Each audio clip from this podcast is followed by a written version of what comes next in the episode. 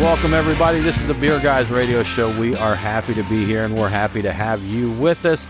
We've got some cold beers. We hope you do too. We've got a lot to cover this week. I'm Tim Dennis. Brian Hewitt. How's it going? I'm doing great. We've got all kinds of things we're going to talk about. We've got a collaboration beer with uh, Run the Jewels and Monday Night. We've got some uh, Voodoo Ranger stories. Uh, they're they're featured heavily.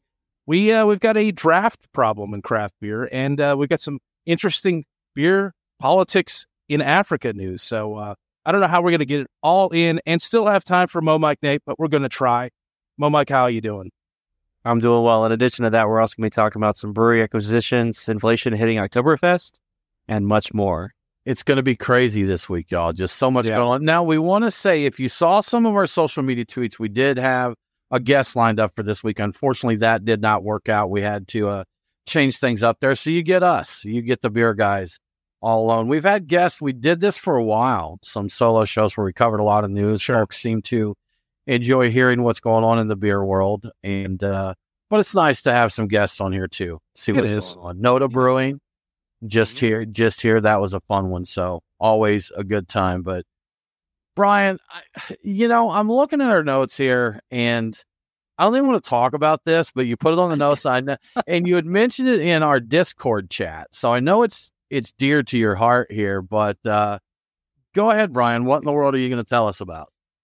You must be talking about the peanut butter and pickle sandwich thing. Uh, it's something I saw on social media. I have I have never I've never tried this before. I've never even thought of this before, but I follow a few accounts that do like retro 1970s cookbooks and like party dishes and they've got the weirdest stuff in there like uh you know that that's the era where you would you would take meat and shape it into things then cook it and you'd have the most the grotesque the most grotesque Beautiful. things coming out of it but apparently, this is, I think it's a TikTok thing that's hot. So okay. I guess it's just peanut butter and bread and bu- butter pickles. And supposedly it's a, it's good. Uh, it's on my list of things to do. I don't think I, I think I have the peanut butter, but I am missing the bread and butter pickles to do this. Uh, what do you, you guys think? Like, you don't like bread and butter pickles, do you? Yeah, I'm not really a bread and butter pickle. Guy. Okay. See, I like bread and butter pickles. And when you posted it, I did assume we're talking dill pickles here. So, yeah. you know, coming from you, I figured it was dill pickles. I, okay, I eat peanut and peanut butter and other things like Thai dishes. Like you'll have a pad Thai that's got a peanut sauce and then you squirt your lime and stuff on it there. So it's, it's not that far fetched of an idea. It just sounds pretty weird. Um, would I try it? Sure. Am I going to get the ingredients and make one? Not likely. not likely. So if I was out somewhere and it's like the only food we have right now is peanut butter and breadicle sandwiches, and I was really hungry, I'd be like, okay, that's fine. But what I will not try, Brian, which is another topic we discussed this week, is Pittsburgh style pizza. Oh, oh yes, yes. I forgot to put that yeah. in notes. So anybody listen, let us know. Have you had Pittsburgh style pizza? And it sounds like even in Pittsburgh, this is controversial with some Pittsburghonians. What do they call Pittsburgh folks? Pittsburghers? Pittsburgher?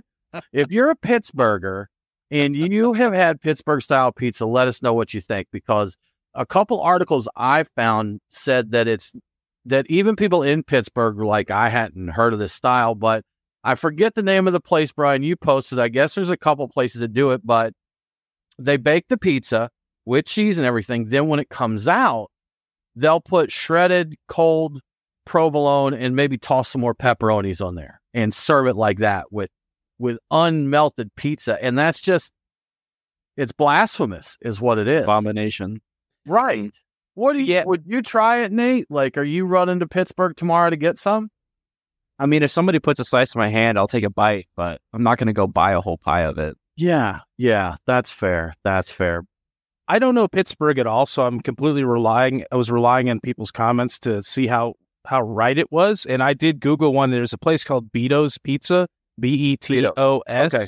Uh, and uh, apparently, yeah, they do. They, uh, from the sound of it, it's they make it the entire pizza with all of the stuff on it, including the the pepperoni, and then they just put a ton of provolone, shredded provolone, over the top of it. It's cold, and so you get a, a, basically an entire pizza plus a topping of cold cheese on it. It's, I'm not. Weird. I'm not feeling it, man. I'm just not. You know, if I was around it, I'd try it. And most things, I'm like, okay, that sounds interesting. I would give it a shot. I mean, like even your crazy peanut butter and pickle sandwich, I'm like, okay, that could be good. I'll try it.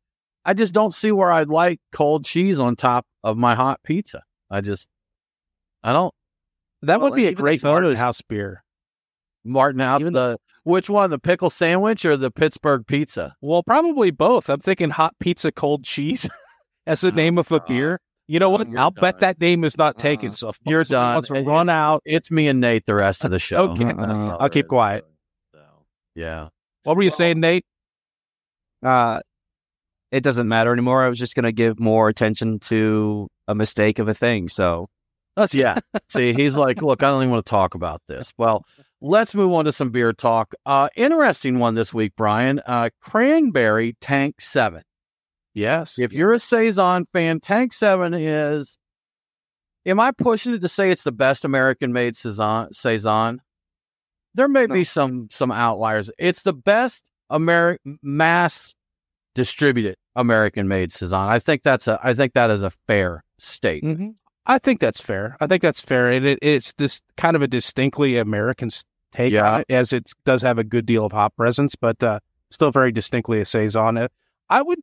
I don't think it's the best one that's made. I think I think there's other ones I've liked more than that, but that is very high in my top ten, uh, top three, maybe top. It's top quite five. drinkable. It's Oh, very yeah, yeah. like if you if you don't like the further ends of the saison spectrum, Tank 7 is probably the one that you should go for, and it still pleases the saison nerds as well. I Sure. think. So, but Nate, do you remember what is Three Taverns cranberry beer that they do? You're usually pretty good about remembering those. Or Uh, Brian, do you remember? Is that Is it, rapturous um, or no, No, it's not. I think that's it's the not raspberry. So Nate, give us It's a Google real quick while you're see if you can find that out. But uh, we've had a cranberry beer that uh, Three Taverns puts out. It should probably see it here again soon. I think they get it out a little before Thanksgiving, and that's really nice. And if I can find some cranberry tank seven, I can guarantee it's going to be on my Thanksgiving tape because it'll go well. Enchantress. Enchantress. Enchantress, There you yeah. go. So cranberry spiced enchantress is the one from Three Taverns that's really nice. So, uh, Brian, what do you think of a cranberry tank seven? I like the idea. I think. I think tentatively because I've had a uh, last year I picked up a cranberry gin and made uh, uh, gin and tonics with it, and I really, really, really like that. And I'm thinking, I like that. The chances are really good that I would like this, and I'm on board with it. In fact, I'd like to replace all the pumpkin beers with people putting cranberries in with cranberry. beers. Okay. Yeah, just let's All just right. expand cranberries ta- territory. It can be up to Christmas or even New Year's, but all the way back into like the very first days of fall, and we just we'll just get rid of pumpkin. You know, you pumpkin, you show up, you show up at Thanksgiving for pie, and that's it. That's that's your entire job. That's all you can handle. That's all you get. So that's, my thought. Then get out of here. Then Yeah. get on out. of Get out of here. Get out of here, pumpkin. Nobody has you. Has anybody done a cranberry lambic? I feel like there has to be mm. one around somewhere. I, mm. I feel like that would have happened at I. I want to say that Trefontaine did something. like Yeah. maybe. Yeah. And doesn't Lindemans do Oh, cranberry? Probably, yeah. Could be. Could be. So that are there any other that you can think of other than cranberry? Any strange like fruit or, or other combinations that have just worked for you in beers? Uh oh, you know, I was just did a quick Google, Google, and apparently Sam Adams did a cranberry lambic too. Okay. if you can believe Uh, it. That's oh, okay. kind of surprises me. All right. All right. Yeah, and the cherry lambic too. I wonder how old those are. Uh, other interesting things that I'm trying to think of uh, something that in beer that didn't sound like it was going to work, and it totally did. You know what? The What seven deadly stouts chocolate? Okay. Yeah. with you know, all the stuff in Yeah. it, in the especially the Mhm. apple brandy barrel that went into it, and you're like, this is going to be disaster. You know, just I mean, all the individual components, those would be great in a beer, but together, this is going to be going to be a mess. It's going to be horrible. Not going to work out, and it was beautiful. So and that's that Monday night. Another one from Monday night. I forget the name of it. Um, the white chocolate IPA that they did. oh yeah, yeah, love yeah, yeah. something. I think Loving cup, loving cup, Loving yeah. that? Loving cups, and that was one that I went into. The seven deadly stouts and the loving cup. I tried them because it was from Monday night, and I'm like, okay, if they're putting them out, they're probably good. These guys aren't going to release something if it's not. So it was totally the trust in the brewery. If almost anyone else had released that, I, I would not have been on board with that. So let's see. Stephen P. Cheers to Kettle Rock Brewing. Stephen, always good to see you here. Has uh, let us know in the chat, Stephen. Has has has Kettle Rock done anything insane? Any insane flavors in their beer? Um, Any cranberry? Another one from Three Taverns. I think about Lord Grey. That's one that I mm-hmm. thought Oh, was yeah. unusual. You know, Earl Grey tea in a kettle sour. So, So- They had Lord, Lord Grey and Lord Fogg. Fog. Lord Yeah. Fog adds lactose. So you've got your Yep. Earl Grey tea and lactose in a kettle sour, and both are quite tasty, actually. I think Three Taverns, and it's it makes sense that they'd be uh, have a home in the in the uh, Atlanta dairies because they use lactose more than probably Yeah. anybody else in town, Yeah. and other other people have a bigger reputation. But man, they're throwing lactose in everything. Well, that's And pontoon brewing. People started would were calling them like lactoon, and I think Sean from Pontoon looked it up. He's like, "Look, guys, I'm just saying, Three Tavern has a whole lot more lactose beers than we do." So I'm not. Yeah, those- at them for Th- Their lactose sours are uh, at uh, if I could drink them, when I when I have, I've really enjoyed them. Um, yeah, from from Three Taverns. What, what's the uh, the one again that was so so good in like the orange, yellowy orange can? Is that Rapturous or Dreamweaver. it. so porous. a I think Sapphoris? it's Sapphoris. Sapphoris. Sapphoris. Yeah, that one. Yeah. Oh my gosh, it's so good. If If only- Rapturous, Enchantress, Lord Fog, Lord Grey. They've got a pretty nice little series there that they do. So some good stuff. Well, Brian, moving right along, some big news. Tilray is just gobbling up breweries out there. And uh the latest one they brought they bought a lot of craft brands from AB, and it sounds like that sell is now complete, right? Yeah, that's Yep. right. Uh, and uh, it, it's it's completely done, and uh, they're now like the fifth largest craft quote unquote uh, brewery in the U.S. I think there's Tilray still considered craft. I'm not I'm not sure where Okay. the the breakup right. Happens, right. but uh, and I guess they have about five percent of the U.S. craft market. But uh, I I I went looking for it. I wanted to get a screenshot of it, but apparently. Uh, Ten Barrel was very, very, very happy about it and promoting that stuff all over uh, social media. Like it's like now a hundred percent less A- Anheuser Busch or something. Yeah. Was like Yeah. a, a banner on one of their facilities. I'm like, wow, these guys really are happy about this situation. So, yeah, I I tell you, man, I I guess you do what you got to do. Uh, but I remember them doing a lot of defense of AB when uh, what is her um, what's her name, Meg something I think that owns Ten Barrel. But you know, a lot of these breweries when they sell to big beer, they defend big beer. They come back from the sell, they they talk just do your thing. But you know, I guess marketing hype is part of marketing. You know, you got to do your thing there. But uh, gets a little ridiculous. But uh, you know, things moving, man. The AB unloading a lot of those breweries that they bought, and Tilray is more than happy to to buy them up. Tilray was just doing like weed like two years ago, and now they're one of the largest craft brewers. So congrats to them, I guess. yeah, they really are into it. I think they're they're yeah they're hundred percent in. They're like, we're going to do this. We're going to run with it. Yeah.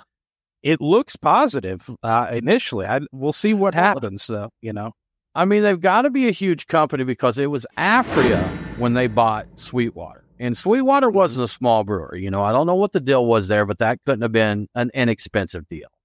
And then, you know, with that, they got the brewery out in Colorado that they've opened up there now. So they've got the huge facility. I mean, they take up like a city block here in Atlanta, you know, just a, a massive campus there. Um, they opened the Woodlands a few years ago that was going to focus on stuff like, you know, wild ales or n- not necessarily wild, but like mixed culture and all that. And I, I don't think it, it quite got the hype that they wanted it to. It still exists, but I don't think they push it quite like they did a few years ago.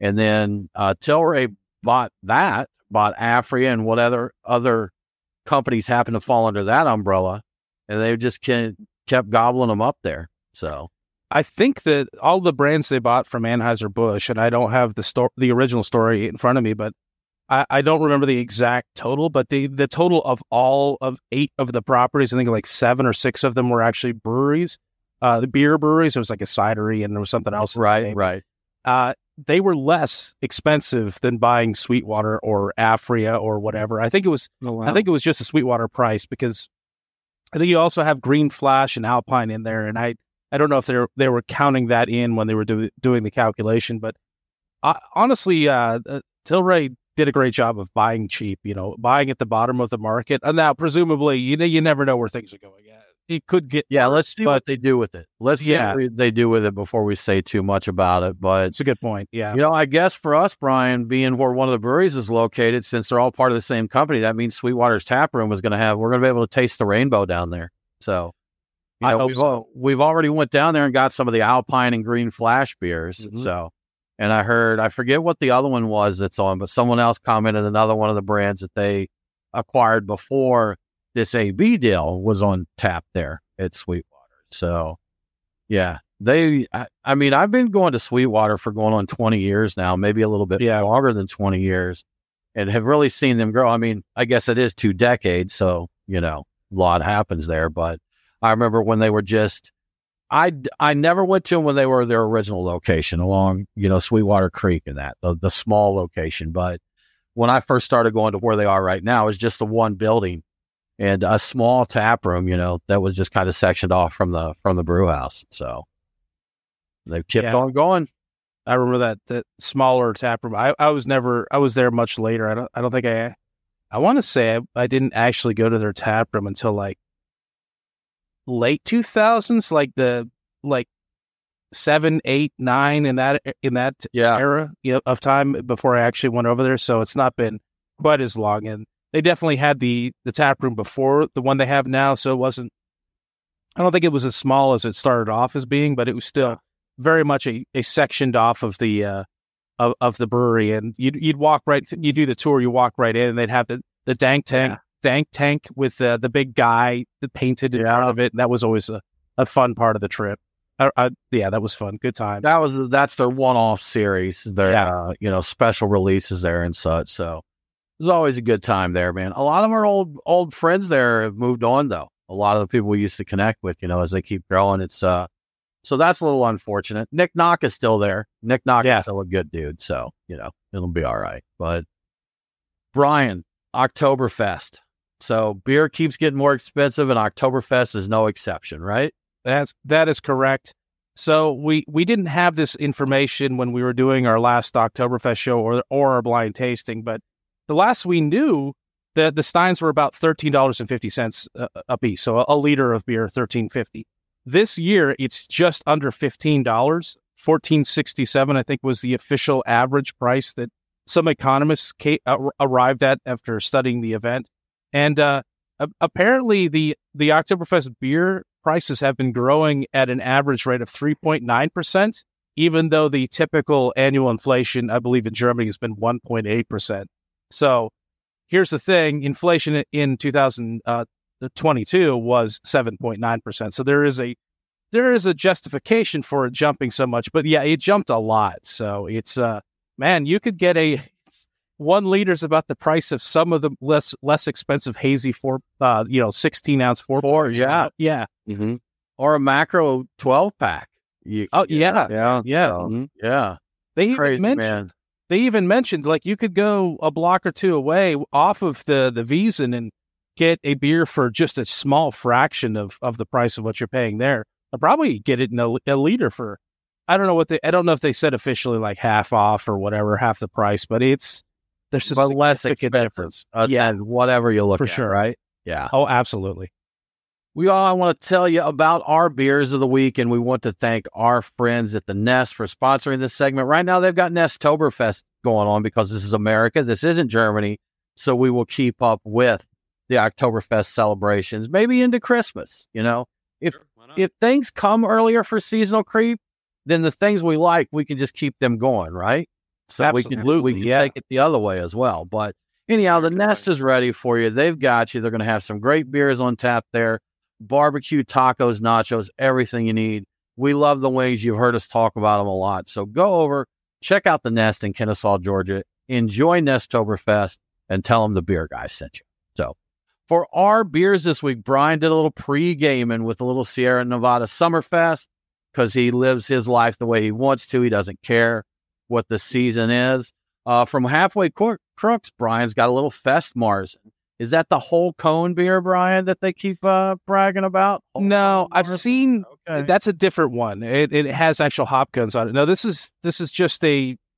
It says Fest Marzen, but uh, it's categorized in Untappd as is just Fest beer. So I'm a little unsure about the, the final style there, of it. Brian? I, I don't know. It's beer in a can, is what I know. I haven't opened it, so fair enough. Fair enough. All righty. Uh, we've also got a Ba Ba Brew House Ba Light, which is a dry hop lager with no rice. Just FYI there. So uh, we've got from Abomination Brewing Company. Love those guys. We're friends on Facebook and chat back and forth. Love their labels. But we got a little drippy popsicle there, which is a fruited smoothie sour, the bomb pop sour that was so hot this summer. Uh, off color brewing, we've got a stout lean, which is a light stout and one that all of us are drinking. And we're actually going to talk about right now. We've got a collaboration brew from Monday Night Brewing and Run the Jewels, which is RTJX, which is a Southern IPA and it is infused with bo- botanically derived terpene. So we wanted to talk about this one. Pretty cool thing. We love hip hop, we love collaborations. Uh, we know Killer Mike of Run the Jewels. You know, I think if Killer Mike saw us out we'd get a nod if we were close enough. He'd be like, "What's up?" and that. I don't think he would necessarily remember my name or that, but he'd probably be like, "Those are the guys from Beer Guys Radio." So, you know, the few times we've seen him out at events, he's been extremely nice, extremely personable. He's very involved in the Atlanta community and in politics in general. And he's very much about uh, supporting his community and lifting them up. He has used his fame and his fortune to uh, bring awareness to issues in the community and uh, to really support the neighborhood that he's from. So this beer celebrates Run the Jewels 10th anniversary. If you don't know Run the Jewels, it's a hip hop duo made up of Killer Mike, who is an Atlanta based uh, hip hop artist, and El-P, that's EL P, who is a Brooklyn based hip hop artist and producer. Uh, and of course, they're going on their 10 years now. Uh, they are doing not only collaboration beers, but they're doing a run of concerts in four different cities. I think they're in the middle, or maybe they've just wrapped up as we record this. Their Atlanta run, uh, four shows, four nights featuring one of their albums each night. And the beer is available at the venue. That's at the Eastern here in Atlanta that they're doing those. I saw some people talking about going to some of the shows and they said it's great. I keep saying I want to go, but I got to admit, I hate crowds and, and loudness now. So it's like, you know, I need to get to know Mike better, so maybe they can just do a concert just for me sometime. like, you know, just sit down somewhere and put on a show, but hip hop show, right? Yeah, just just for me there. You know, let's do this. But uh, yeah, so the beer is the proceeds from the beer are going to support Paul Kids in Atlanta, which is a faith aligned community hub serving Atlanta's West Side neighborhood, which is where Killer Mike is from. So both Peter Kiley, who is the brewmaster of Monday Night Brewing, and uh, Killer Mike are on the board of of Paul Kids, uh, both in that neighborhood. So between the Eastern, which is the venue of their concerts, Monday Night Brewing, Yakima Chief Hops, and NZ Hops, they have committed that the minimum donation is going to be fifteen thousand dollars. So you know, a very it's a good donation. You know, it's a it's a good chunk of money there that they're committing you know, if the proceeds don't get there, they're going to make sure that they get at least $15,000. So this beer, the one collaboration with Monday Night Brewing, is part of their Run the Brews series. And they have done additional collaborations with Goose Island in Chicago, with Interboro in New York City. I know they've done at least one other collab with Interboro. Maybe they've done more, but they they did the, another one with them for uh, for this Run the Brews collaboration and one in Los Angeles with Horus Aged Ales and Highland Park Brewing. So uh, that one out there. And they're doing shows in each of these cities. So if you are not in Georgia and you can't grab this one or you don't have a friend that can get it for you, if you're close to Chicago, New York City, or Los Angeles, they're going to have some collabs out there that you can get your hands on and you can go see their show to check out their 10th anniversary. It'll be a good time. So, guys, we're all drinking this beer right now. Nate, we're going to start with you, man. What are your thoughts on RTJX? Oh, you know what? Let me give. i am sorry, I jumped ahead a little bit. I wanted to tell about what's in this beer, Nate. My apologies, man. So this is brewed with Um, let me find my. I lost my place in the notes. That's why I jumped over it. But this is brewed. Uh, it's a Southern beer, and they said to make this a Southern beer. These are notes from Peter Kiley. He said they use corn grits and wheat from Georgia's Day Spring Farms, and they use Southern Hemisphere. So playing with the Southern thing a little bit. Southern Hemisphere hops donated by Yakima Chief Hops and NZ Hops. The hops include Motueka, Nelson Sauvin Cryo, Nectaron, and Citra Cryo hops. So there we go. Nate, sorry for cutting you off. And also those botanically der- derived terpenes there. But Nate, what are your thoughts? So yeah, we uh, we've been sipping on this throughout the show. It's pretty soft, pretty smooth. I get the terpenes on the nose. I don't really get too much of the dankness on the palate. Um, but yeah, this is a really well executed collaboration beer. Kind of jealous that we're not going to be able to try the other collabs that they did. That's what I was thinking. Yeah, I'd like to as well. I think we've seen the the inter. I've I've had some of the Interboro ones, and I don't remember how I I came about getting those. I'm not sure if they made it here somehow or or not, but I have definitely seen those around. So maybe we will get some. So I do have some contacts in Chicago that maybe I could tell them I'd hook them up with the Atlanta collab if they hook me up with the uh with the Goose Island collab. So I'll go to work on that, see what I can do. Okay, that'd be that'd yeah, be great. Yeah. Brian, how about your thoughts? So I immediately keyed in on like a pineapple that's in there. I like that, and I get the uh, kind of a a dank and after tasting it for a while, weedy, uh, like weed uh, flavor with like the oils from uh, the citrus skin, like they, they just stick sticky, stay with you a bit. Uh, it's bright. I think I might get some kind of like a corn sweetness in there too, and uh, there is a little bit of a creaminess to it that that lingers. But uh, uh, for me, that that pineapple and that dank citrus oil kind of hit, and just that's what the beer seems to be mostly about, and I like it. And it, it's not it's not really intense. It's actually surprisingly laid back, you know, bright and laid back overall. So very uh, really enjoyable. I wasn't sure what to expect with this, to be honest, and I'm I'm quite happy with it. What do you think, Tim? So you mentioned laid back and saw as I'm drinking this, I'll say this, and I don't I don't say this is a knock on the beer. Uh, an observation and maybe an unexpected uh unexpected part of it. This is milder than I thought. Like all the flavors in here are pretty pretty soft overall. It's not, you know, the hops are not bold. There's it's not jumping out at you. This is very drinkable. And I don't know if that's necessarily a great thing in my opinion for this beer. The hot the flavors in it are great. I get a good punch of citrus, lemony citrus in this one.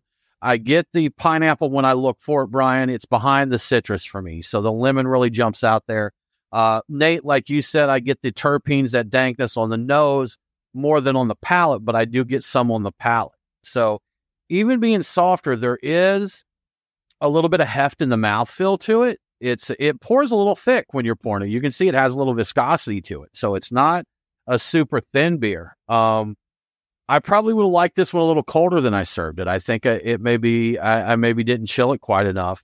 Uh, but and I, I should back all that up by saying the flavors in this are really good. Uh, excellent head retention. I noticed on this, like I couldn't fill my glass up for a while because it, you know, just had such great head retention in it. Definitely get the wheat notes in there, you know, that softness that adds to the body. Overall, this is a great beer with a little bit of unexpected characteristics when I drank. So that's my two cents, Brian, on the RTGAX, RTJX. soft soft is a, a good descriptor of it i think that everything does seem very softened very uh yeah it's like the uh, the vaseline lens of of flavor profiles or something like that you know what i mean Yeah, But, yeah. uh, so it's uh, but a good beer. I, I should say that, and uh, I imagine if you were hopping around at the Eastern as they were, you know what? If you were in a hot concert venue bouncing around and you had a can of this to crush, this would be this would be perfect for that for sure. For and i agree with you on it being better cold and i'm my place is so hot right now that yeah, my beer is actually more than room temperature and i'm like yeah this was better i mean it's good now it was a lot more fun to drink when it was cold. Brian, just because of eggs, slamming them eggs in these beer glass there. So yeah. for those of you on the live stream here, I'm trying to get the, there. We go. Sometimes the camera won't focus, but uh, there's a little can view right there for you of this RTJX. There's the other side there. So uh, good beer though. So yeah, congrats. Nice. Good luck to Paul, kids. That's some good money for a good cause there. Absolutely. Yep. Brian, you seem invested in this one because some of this news includes talk of your of your your tall boy cans uh, that on your long beer Friday. So uh has to do with draft beer. Why don't you tell us about it? Yeah, I've got I've got a couple of stories that there is kind of a tie in there, but uh, the the big one, and this one's gotten a fair amount of attention, is that craft beer has a draft problem, and uh, it, it, it's basically draft beer isn't selling well, and uh, so Brewbound had a podcast where they had a number of different people on there talking about this situation, and Sam Calagione said uh, it's this isn't a lingering problem from the pandemic; it's a generational problem. Simply put, that uh, Gen Z eh, is just not drinking draft beer like the generations before it did, which I think is believable.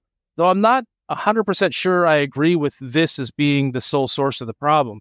I think the the pandemic, you know, permanently changed our drinking behaviors. We're simply put, you know, Gen Z may not be, you know, as into craft beer as you know, the millennials and Generation X and everybody before them. But here's the thing: I think the rest of us aren't going to bars and and drinking draft beer the way we used to. We're not sitting at the bar anymore. Uh, we're we're favoring getting beers and going home or doing something else. Uh, and I think that's that's a fundamental change, and I think that's a result of the pandemic. Uh, but you know, Sam Calagione knows a lot, so I, I I second guess him at my own peril, I suppose. Right. Um, yeah. So sales of draft beer have stalled, and they're at the same levels they were in, in 2021, and it's it, they're estimated to basically be behind uh, the historic trends by about two million barrels. And uh, interestingly enough, in this in this podcast, they were talking with the uh, the Buffalo Wild Wings uh, director of beverages, and they're they're talking about changing up a percentage of their taps over to pre-made cocktails and wine and even nitro coffee. And that's a big deal because they are one of the largest sellers in the US of draft beer. So if they make this change, we're talking about a lot of beer that doesn't get sold potentially. But uh, another thing that I found really interesting, and it was brought up, another possible reason and kind of unexpected to me why people might be getting away from draft is because the the rise of the 19.2 ounce stovepipe can. And uh, that director from Buffalo Wild Wings said, and this is a quote the 19.2 ounce format is just blowing trends out of the water. That's where the consumer is going. So I had no idea that my Long Beer Friday uh, beverages were, were killing off draft beer. I'm, I'm contributing to the problem because I do enjoy those cans. Look what you've done, Brian. Look what you've done. I, I know, I know. I, I feel terrible too. So what you guys think? I have another thought on this, Brian. Another thing, not just Gen Z, but I think it probably hits the younger generations a little bit more. But uh, you're out of college, you're starting your career, and everywhere we see student loan debt, housing costs, salaries are not starting where they. Some of the factor could just be disposable income. You know, if these folks want to pay off their student loans, if they want to get a house, if they want to get married and have kids one day, then paying $10 for a pint of beer at the bar may not be high on their list. It's not high on my list, Brian. I would I would prefer to, you know, grab some beers and drink them at home, you know, go get a six pack or go do a mix six somewhere. Uh, I still enjoy visiting breweries and even though I say it's not my preferred, we do it every single weekend. We're going to we're going to hit a brewery or you know, a nice beer bar or something like that or at least a restaurant that has some good beer. Uh, but that could be another factor. You know, you look at Gen Z may not be drinking as much because maybe that's, you know, not somewhere to put their money. I'm probably putting less money in it. So, you know, that's my job. Part of my income is commission based, and my industry was extremely in the day job is extremely busy last year. So I do recruiting for telecommunications in the day job. And last year was the big, big, big, big, big push for the 5G build out. So last year was a really good year for me. You know, I have, uh, I took a pretty good hit this year just because it's not as busy as it was last year. So the commission is not going to be where it was. And so I got my purse strings a little bit tighter. You know, I'm uh, I'm not a Gen Zer just getting their career started, but uh, you know, I had a lot more money to throw around to be stupid with last year than than I do this year. I think uh, another contributing factor might be that as you know, everything is getting expensive, but also when you go out to the bar, there's oftentimes there's an additional gratuity fee, or the tip line is starting at 18% instead of where it started at 15%. And you know, it may not be the 19.2, but when you go out to the store, that shelf price, you know, you're going to get a little bit of tax tacked onto it, but that's it. And you're going to go home and you're going to enjoy it in the comfort of your home. Um, and I know that some people do enjoy the bar life and the nightlife, but the rest of us who, you know, are looking at our budget and be like, well, you know, I can drink at home a little bit cheaper. Sure. Yeah, that's a good point about the tip. I had forgotten about that. I I, I realized that uh, that is that is a increasingly everywhere, and it's the the percentage is going up. Which, not to get on a weird soapbox, but I really wish people would realize that you don't dial up the percent as the price include increases. The percent makes the tip larger. You don't have to raise the percent. Now, of course, that's like double down, doubling down on it. You do wind up with more money, but you also wind up with situations where you get less people there because they realize that tip is going to be expensive and they feel bad if they don't leave it, but they may not they may not be able to afford it either. So they stay home or the they buy that rack at the store, you know? The tip not going up, the tip percentage not going up is definitely not a conversation slash argument you want to have with people. I can tell you that everyone in the food service industry dis- disagrees with you. So, of course, I, I'm of the same mindset, Brian. You know, if you're back in my day, Brian, which was like 40 years ago now, the tip was 15%. That was that was a standard good tip, you know. And uh, I've always played the game of doing the mental math of what about 15% is and then rounding that up to whatever the nearest dollar is. I have, you know, because of standards, I don't want to be seen as a cheapskate. I play around 20%. You know, I figure that's safe. I do I do the mental math around 20%. And I just round up to whatever the closest, you know, dollar is.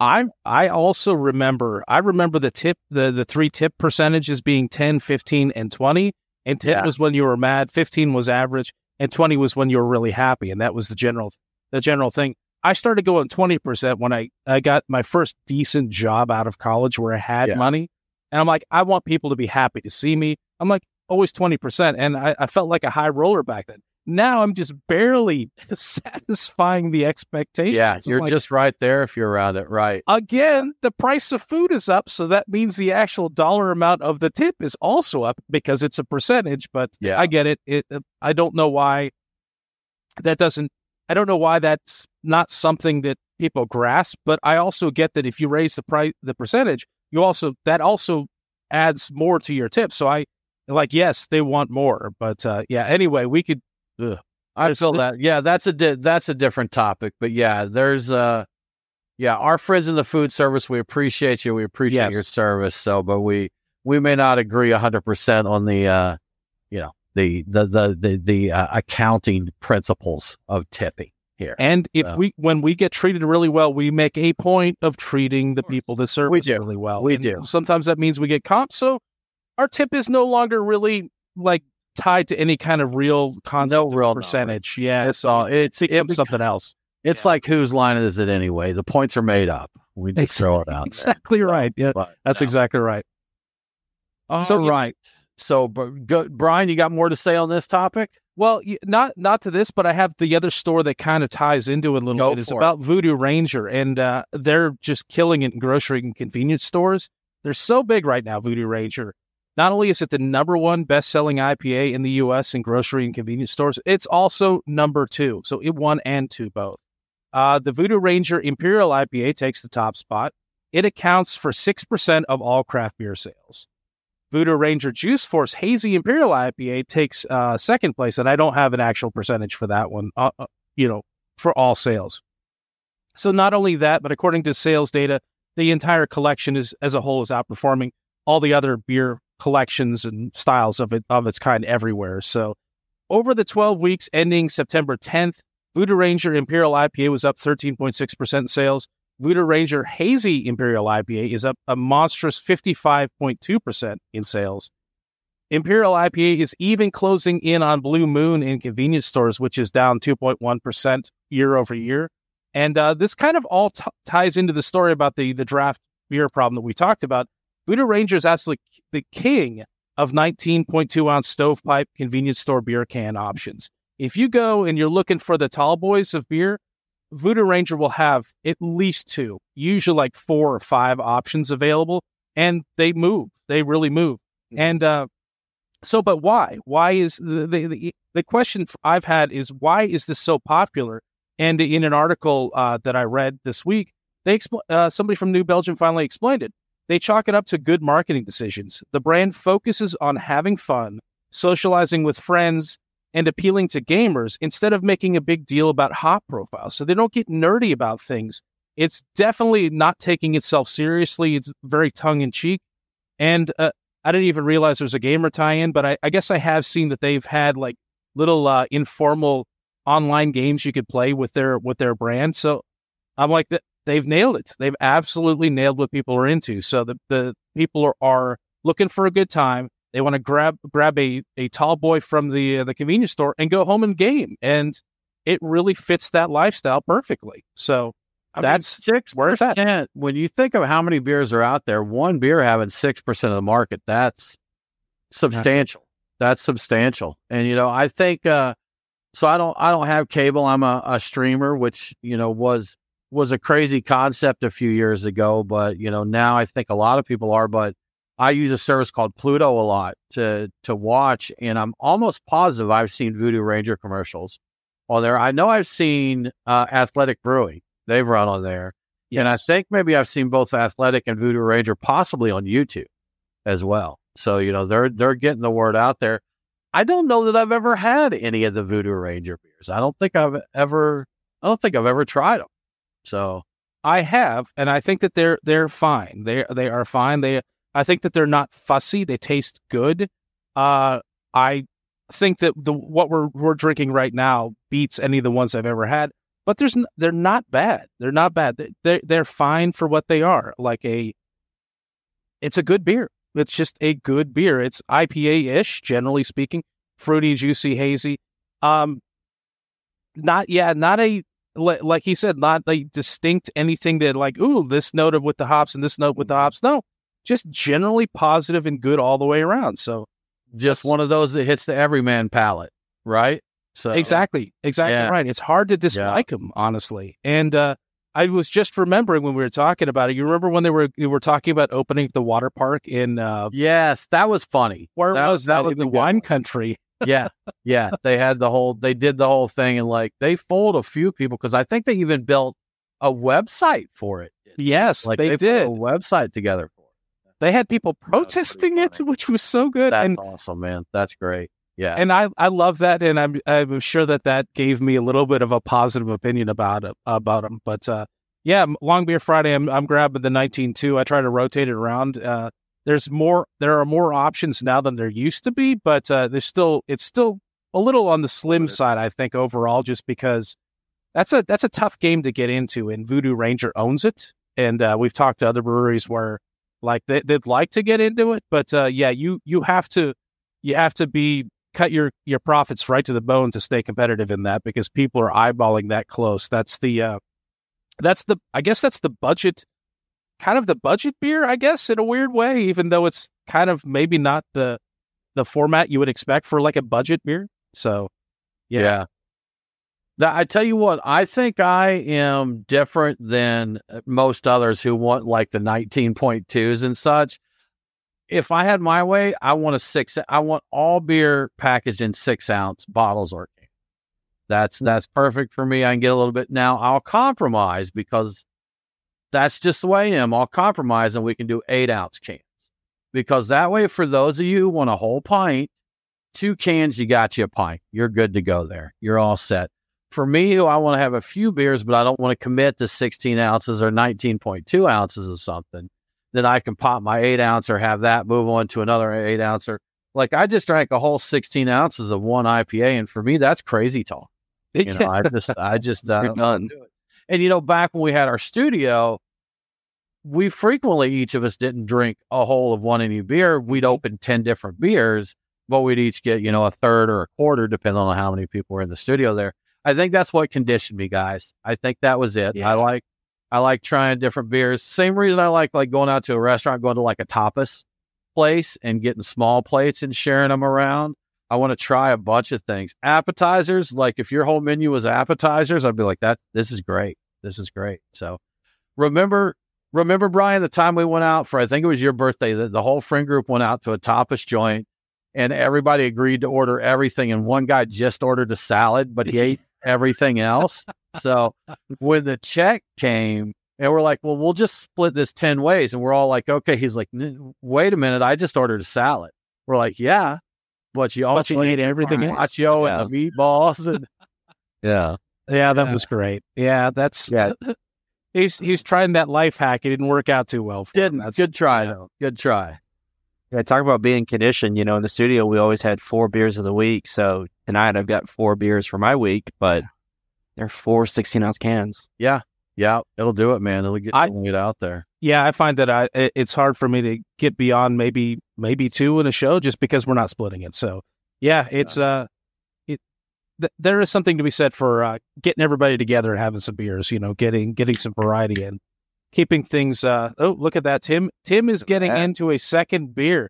Tim is never- common for me in the show. Like I, I'm normally running my mouth so much that I don't get to drink a whole beer. But I've got one. It's not even in the feature list, so we're. br- I'm calling the audible. I have a Three Floyd Zombie Dust here, guys. which yeah. if this was five years ago, you guys all would be horribly jealous of me. Yes, Probably a little longer than five years, I bet, when they Yeah. were when they were in their heyday. But this one was very highly sought after. People, this is when people would mule back Mm-hmm. from the Chicago area when they could get it. But uh, yeah, so I'm getting into a little zombie dust here. Tim never has a second cup of uh, beer. home. beer, another cup of beer. What is this? What is it? You guys know that commercial, that reference? Never have a second cup of coffee at home. Isn't that? I, isn't that from the movie Airplane? Uh, yeah, no, that's a the the airplane thing was a spoof off of a I think it was like a Maxwell House commercial. Oh, Yeah, Joe never- See, I never has a second cup of coffee at home. Well, like it's she's Okay. fretting about how her coffee is bad, and her husband doesn't ever have more than one, and he has a second one when he's. I did know that. I think I just knew it from the. I do know the Maxwell House commercials where it was like the brother comes home for Christmas, and it's Yep. just like like him and his sister just creepily close to each other. 'Cause there's a spoof on that Yeah. one too that goes a little too far. Good stuff, man. Good stuff. But I'm going to get into the zombie dust, Brian. While you tell us what's happening with Anchor Brewing. All righty. so yeah, we have an update with, with Anchor Brewing, and uh, it officially now belongs in a museum. Uh, cue uh, Indiana Jones there. Uh, the Smithsonian's National Museum of American History has acquired objects and art- archival materials from the now closed brewery.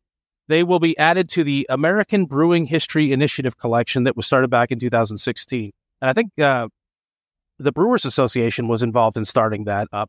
Um, among the things collected are brewing charts, photographs, blueprints, signage, tools, old wooden barrels used to transport steam beer back in the 19th century, sample tiles from the uh, the floor of the brewery, uh, and other historical records. Some of them about Fritz Maytag. The uh, materials will be made available for study and research, and may be included in future exhibitions or even loads of other museums. I don't think they currently have a plan to have a dedicated uh, Anchor Brewing exhibition just yet, but uh, they're still compiling all the information. The article didn't uh, explicitly state it. Uh, this is from the Smithsonian's website, but uh, on social media, the uh, museum curator, uh, Theresa McCulla, said that the collection will include uh, beer recipes, which will be openly available to brewers and researchers, which is a better outcome than it could have been. It sounds like everybody's going to have a, sh- a shot at, at trying to keep these beers alive or making the best representation of them that they they possibly can. Had it gone another way, maybe one brewery would own the entire intellectual property, and we would be stuck with whatever they thought steam beer was to them, or Yeah. whatever else. So, yeah, so this is not ideal. I would like it to be a fully functional brewery, potentially run by the people that worked there before, but at least this is out there, and it could be used Mm-hmm. to keep the keep the memory alive, I guess. So I think it's so. I don't know all the implications of what this is going to mean with it being in the museum and it coming out there, but judging by some of the tweets and the commentary that was made, it's. I looked up one thing. I looked up is what happens to trademarks when a when a business dissolves, and they they don't like automatically get canceled or anything. They they become assets of the company or assets, uh, you know, that whatever's left of the company there and um, that can be sold, transferred. That so if the assets of the company were transferred to this museum, then that gives them the trademarks and such. You know, they have the IP on that. If that is the case, if the way all that works out, then you know, like you said, if they release this information fairly openly, then you know someone could do steam beer. Someone could do a beer and call it Anchor Steam Beer, or you know, inspired yeah. by you know Anchor Steam Two Electric Boogaloo they could call it if they wanted to. So, uh, but I think it's cool that they. I've got no love for Sapporo with the way this was handled. It seems like it was handled very, very poorly. Yeah. But I think if the stuff's got to go somewhere rather than it going to somewhere where it could be closed off, or like you said, where they're using that we have to deal with whatever their interpretation is. I think it's good. It's going to go somewhere where more people can get, you know, can get this information heck, I'll be interested just to pluck through it when it comes available, just to just to read through it. I think it'll be pretty interesting. You know, nice history book there. I'm sure there'll be a lot of interesting things that uh, there weren't public knowledge that will be found out about and, and reported on just because, well, internal workings and whatnot. Um, I would be really interested in seeing once the recipes become available, and I think it's right up until the early part of this century. Like it, it would include everything. I want to see some of the uh, old Christmas sales brought back from the dead, the the ones that were really popular. I'd like for people to reproduce those and say this is this is Anchor Christmas. I don't know, 2017, or I don't yeah, I don't know what yeah. year was good one, no. but one that people really liked. We reproduced it as described, and let's see how it is now. I would definitely buy that. Absolutely, yeah. I would. You know what I do? I'm sure that I've got a few old Anchor Christmases banging around in the cellar somewhere. I would love for someone to brew it to take my vintage bottle of whatever I've got and get a, a new release version. That would be a lot of fun. But yeah, I, am I'm, I'm hoping some good things come out of this. And uh, Brian, I'm sorry I got distracted a little bit, but did you make any commentary on on or find out any information on, on what this means for the union and their attempt to purchase the brewery? No, I I've not seen any kind of updates on that. I okay. Presumably, uh, from what I think I've seen, and I didn't write down, I think it's still possible this could happen.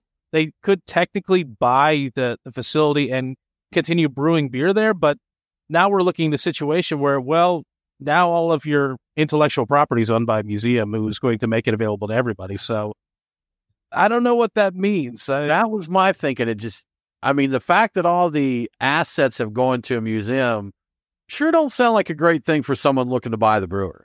So yeah, I know, I don't think knows? it's a good sign. I, I really I think it's a, a really a long shot that anything happens with it at all at this point in time. Let me continue speculating because I enjoy doing these kind of things. All right, let's silver line this cloud. These assets go to the museum who makes them publicly available. That means it has just lowered the value of buying the brewery and so probably we're talking about just the physical assets unless they've started being liquidated. So technically speaking, in a perfectly wonderful world, the brewery is now cheaper. The physical assets is now cheaper for them to buy because there's no IP involved with it. And they would still be able to use that IP to carry on the brewery because it's been going to become publicly available. Yeah, that's a fair point. I mean, well, there is man. I don't there is a fair out of my hee haw over here, but I will say that there that is a I believe it's an expensive piece of property there. To, so buying it in, in yeah. so the property will be expensive. That may be the most expensive part, just because it's in San Francisco, and I think that's expensive land. All of the brewing equipment, uh, I don't know. I mean, like that still has some inherent value. I think it's all older, so maybe not a ton of value. So y- you might be right. It may be less expensive we'll see. now. We'll see. So, uh, a quick, uh, a quick union update. Uh, they managed to re- double their GoFundMe goal of fifty thousand dollars by raising just over one hundred and five thousand dollars, and they're using that for lawyer fees and uh, and legal fees to um, assist in their bid for the brewery and its assets. Um, they are still uh, actively working on expanding their Solidarity Ale collaborations. Uh, looking at here on their Go- GoFundMe page, they have three confirmed collaborations on the book books for October and November. Um, so they're still very active. Uh, I just don't know why uh, I had to go to the GoFundMe page to see the update. All right, we'll see. They're definitely still trying. Keep going. Keep on. Keep Yeah. on. God, I, I- it would be great if they pull it off. I'm I'm still 100 percent behind it. And uh, yeah, Yeah. I- here's the thing: I would still buy their beer over somebody else's, re- you know, rep- replica of it, basically interpretation Yeah. of it, because Yeah, it's the gotcha. that would be the legit one. Yep. Yep. Brian, why don't you share your salty story? Because I really want to close things out with our uh, Africa story. Okay, okay. So yeah, uh, this is kind of a fun one. It was announced this week that uh, Morton Salt is is getting into a zany beer collaboration. Just when you thought you've heard of every kind of collaboration uh, situation possible, you've got uh, Morton Salt, a salt company, collaborating with Chicago's Alter Brewing on a beer they're calling Pure Joy. It's a quote hazy gose IPA, hazy gose IPA. So let that Okay. sink in. Okay. Uh, it's named after the the Pure Joy is named after Morton Salt's founder, Joy Morton. Yeah, this release coincides with their 175th anniversary, and uh, the brewery says, "You know, like, what is this going to taste like?" Yeah, everybody has to wonder, like, uh, hazy Gose IPA. The brewery says you're you can expect a juicy flavor profile, a sweet citrusy aroma, and a quote noticeable punch of salt when you try the beer. So, uh, I got a question for Nate. I immediately thought of this and thought. I've seen cocktail videos where people add saline to cocktails, and uh, apparently that helps with the uh, the flavors. It could be citrus or whatever. I, I don't know what Yeah. exactly it brings out. Like, is that something you think would work here? You've got a juicy IPA with the fruity notes. Would adding a punch of salt help this out? Or I really think it would. And Okay. I'm really curious to try this beer because I add saline to a lot of cocktails and it really helps. I mean, uh, making a drink pre saline and then adding the saline to it, you can taste more emphasis on certain flavors when the salt gets added to it. So, yeah, I'm really curious about this beer. So that's from a, a culinary perspective. I mean, salt is used in, in things that you don't necessarily want to taste salty just because it it can help concentrate and amplify the flavors. So, you know, if you've got a little bit of salt in there, I know with um, brewing coffee, you can put a pinch of salt in your coffee grounds and, and Yep. you can lower the bitterness a little bit. So it's, uh, you know, you don't have to use so much salt that it becomes salty, but it could, it could go in there. But they do call this one a gose. So I'm hoping that the salt is not, I, I'm curious to try an IPA gose there, you know, hoppy gose, I guess. But Nate gave me a good chuckle when we were talking about this on Discord. He's like, I like their salt. I'd give it a try. I was like, I'm a, I'm a fan of their salt. I'm a fan of their salt. They do they they do good work with salt. So I'd give it a shot. Brian, we've got a great story to kind of close things out here. But before we do that, we need to thank our sponsors of the show. Brian, I want to thank uh, Terrapin Brewery Atlanta at Truist Park. As you know, we're a big fan out there. They've got some great beers, kind of the brew lab, the experimental lab for Terrapin Brewery out of Athens, Georgia. So a lot of one-off beers in the tap room there are things that may end up going up to larger distribution uh, at Terrapin, but they they do some great stuff. Some that they've done throughout this summer. We talked about the Kolsch. We went up there and talked to them uh, when they were brewing that. We got to try that one off the tank. We did uh, tried some experimental beers that they said they couldn't release the names of the yeast that they use, but we will say that they called one M and one C, and it was the same beer brewed with two different yeast. And it was interesting to see the differences in the beers with just the yeast change. But they've got barbecue there in the tap room from Fox Brothers Barbecue. They do a fantastic Frito chili pie. Their burger, quote, air quotes thrown around that, one best burger in the country. Now, it's not a burger, Brian. I felt a little bad with this getting best burger because I think it it probably overshadowed some actual burgers, but it is a fantastic mess of chopped brisket on a burger bun with uh, the accoutrement, as they say, and it's fantastic. So, and Brian, they're just really nice folks up there. We love the whole crew there. They always take care of us, and we recommend you go check them out. As Braves run into the postseason here and start showing it up, go out there, check them out. And when the baseball season's over, you can still go to Truist Park, hit Terrapin Tap Room Atlanta for some barbecue and good beer, and tell them the beer guys sent you. Indeed, indeed. And you know, Tim, as much as I, I have been trying to resist it, and uh, as much as my house doesn't feel like it right now, fall is is officially it's here. here. It's here. Yeah, the weather still warm, sun's still out, still bright outside, and uh, I'm not really ready to give up on drinking crisp lagers and bright, sunshiny IPAs in the shade for the most part. Uh, but I, I, know other people are are all in on fall, and uh, they can't wait for it to get cooler outside and drink those darker richer seasonal beers. And uh, so, I mean, what do you do when you want to meet up with somebody who wants to drink the exact opposite kind of beer that you do? Well, I will tell you what you do. You swing by your local truck and tap, and uh, you have all these options. I was just taking a look at the, the tap list for the Alpharetta location just today, and I saw several Pilsners that would satisfy my needs as a drinker of the Crispy Boys for the, the hot weather. But, uh, you know, several seasonal selections for people who are ready for fall. They got uh, an Oktoberfest. They had some pastry stouts on there. They even had a nitro pumpkin spice latte ale, if that's your thing. So, of course, they also have coffee uh, on tap. There, uh, they got a line for it. I think dedicated all the time. They got wine. They got spirits, so you can mix things up if you'd like to. And uh, obviously, you you got to remember the truck part of it. They've got the rotating food trucks. So there's always something different every time you show up. So if you'd like to plan your next visit to Truck and Tap, just go to their website, truckandtap.com. You'll be able to see what's up at all four locations Woodstock, Alpharetta, Duluth, and Lawrenceville. That's truckandtap.com. And of course, you can tell them the beer guy sent you and look around. Uh, somewhere in in the uh, the facility will there will be a little beer guys logo somewhere. At every location. That's yeah. right. Thank you for supporting us, Truck and Tap and Terrapin. We greatly appreciate it. Brian, I feel like we absolutely have to share the story. We just can't leave without doing it. Brewery in Africa, I won't steal your thunder. Who in the world owns this brewery?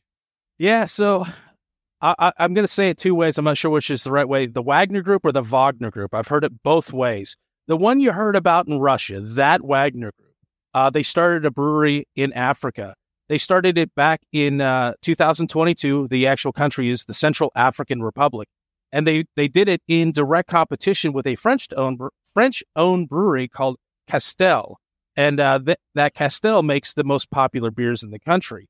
Uh, they they have gone out of their way to brand the beer that they're making as uh, Russian beer. So it's kind of weird, but it gets weirder. In March of this year, members of the Wagner Group chucked Molotov cocktails at the French brewery Castel in the uh, Central African Republic, like I said, and the, the arson attack destroyed a large portion of the brewery's stock. It didn't actually do much damage to the brewery itself, but it kind of depleted what they had on hand to sell. Uh, all of this is happening while there's a civil war going on. It either is still going on or was going on at the time. And apparently, Castel was involved with paying off rebel groups to protect their brewery, and the Wagner Group was using that information on social media to kind of slam them as being exploitative colonizers in, in support of terrorism. So it's kind of a, a big Russian disinformation type of story that we've seen before where there's social media accounts and they're all they're blasting out the same kind of messages from all over the place. So in, in short, there's a full-fledged, multifaceted war for influence happening in Africa right now between France and Russia, and the battleground is beer, basically. Um, and they're saying that France is really just a kind of a proxy for all things Western. They're just the most prominent Western country there. So, uh, yeah, and why? Why on earth would this be happening? Well, eh, it's all about natural resources. So this is just bizarre. Uh, Russia wants their natural resources, and everybody else wants them too, probably. And they're they're smearing France and the West to make themselves look good to local decision makers. So the Wagner Group first came into the country just to train the military for the for the country, but they've since grown their operations into go into gold mining and diamond mining and there's all kinds of crazy in, in, intrigue and they're basically using beer to to try to win this war for resources. So at the heart of everything is beer but it's not really it, it, at the same time it's not really the whole goal of the thing. So a very strange story about beer and it's hard to get my head around. I, I, there's a lot of information out there, some YouTube uh, videos on it. It's it's worth watching. Yeah. It's it's crazy. It really this is I mean this isn't crazy obscure like the Wall Street Journal has covered it and such. You know, it's a big enough story that they've been on it. Brian, I think PMCs are the absolute craziest idea. I mean, how nuts is it that you're like, hey, you know what? We're going to build an army, and you can just hire us if you have people you need us to kill. You know, yeah. you know that's we're we're good with that. And, you know, I know they do other things as well. Like I've seen um, ships that are in areas that are that are prone to piracy.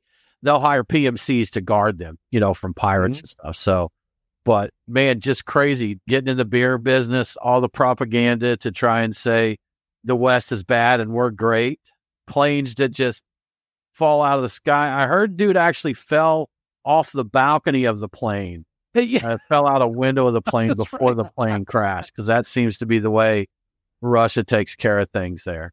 If you're getting on a plane they've just added a balcony to it, don't get on that don't plane. Go, don't, don't get on that plane. Like, I see him walking up to the plane talking to Putin. He's like, "What is that?" He's like, "Oh, his his new balcony is beautiful. You you you'll love it." He's like, "No, that's good." He's like, "No, no, no, it's beautiful. It's beautiful." We put an extra oh, tall railing on it. yes, yeah, you you you love it. You love it. Guys, that is all we have got for this week. Thank you, everyone, for joining us. Make sure to come back and hang out with us next week. Uh, for more craft beer info, follow us online. We are Beer Guys Radio on Facebook, Twitter, and Instagram. If you enjoy the show, we would absolutely love your support on Patreon. We've got some cool perks there. You get in our Discord chat, you get some swag like t shirts and hats and that. And we would definitely appreciate your support there. Just go to patreon.com slash beer guys. Thank you so much for tuning in. Have a great week, and don't forget to drink local. Cheers.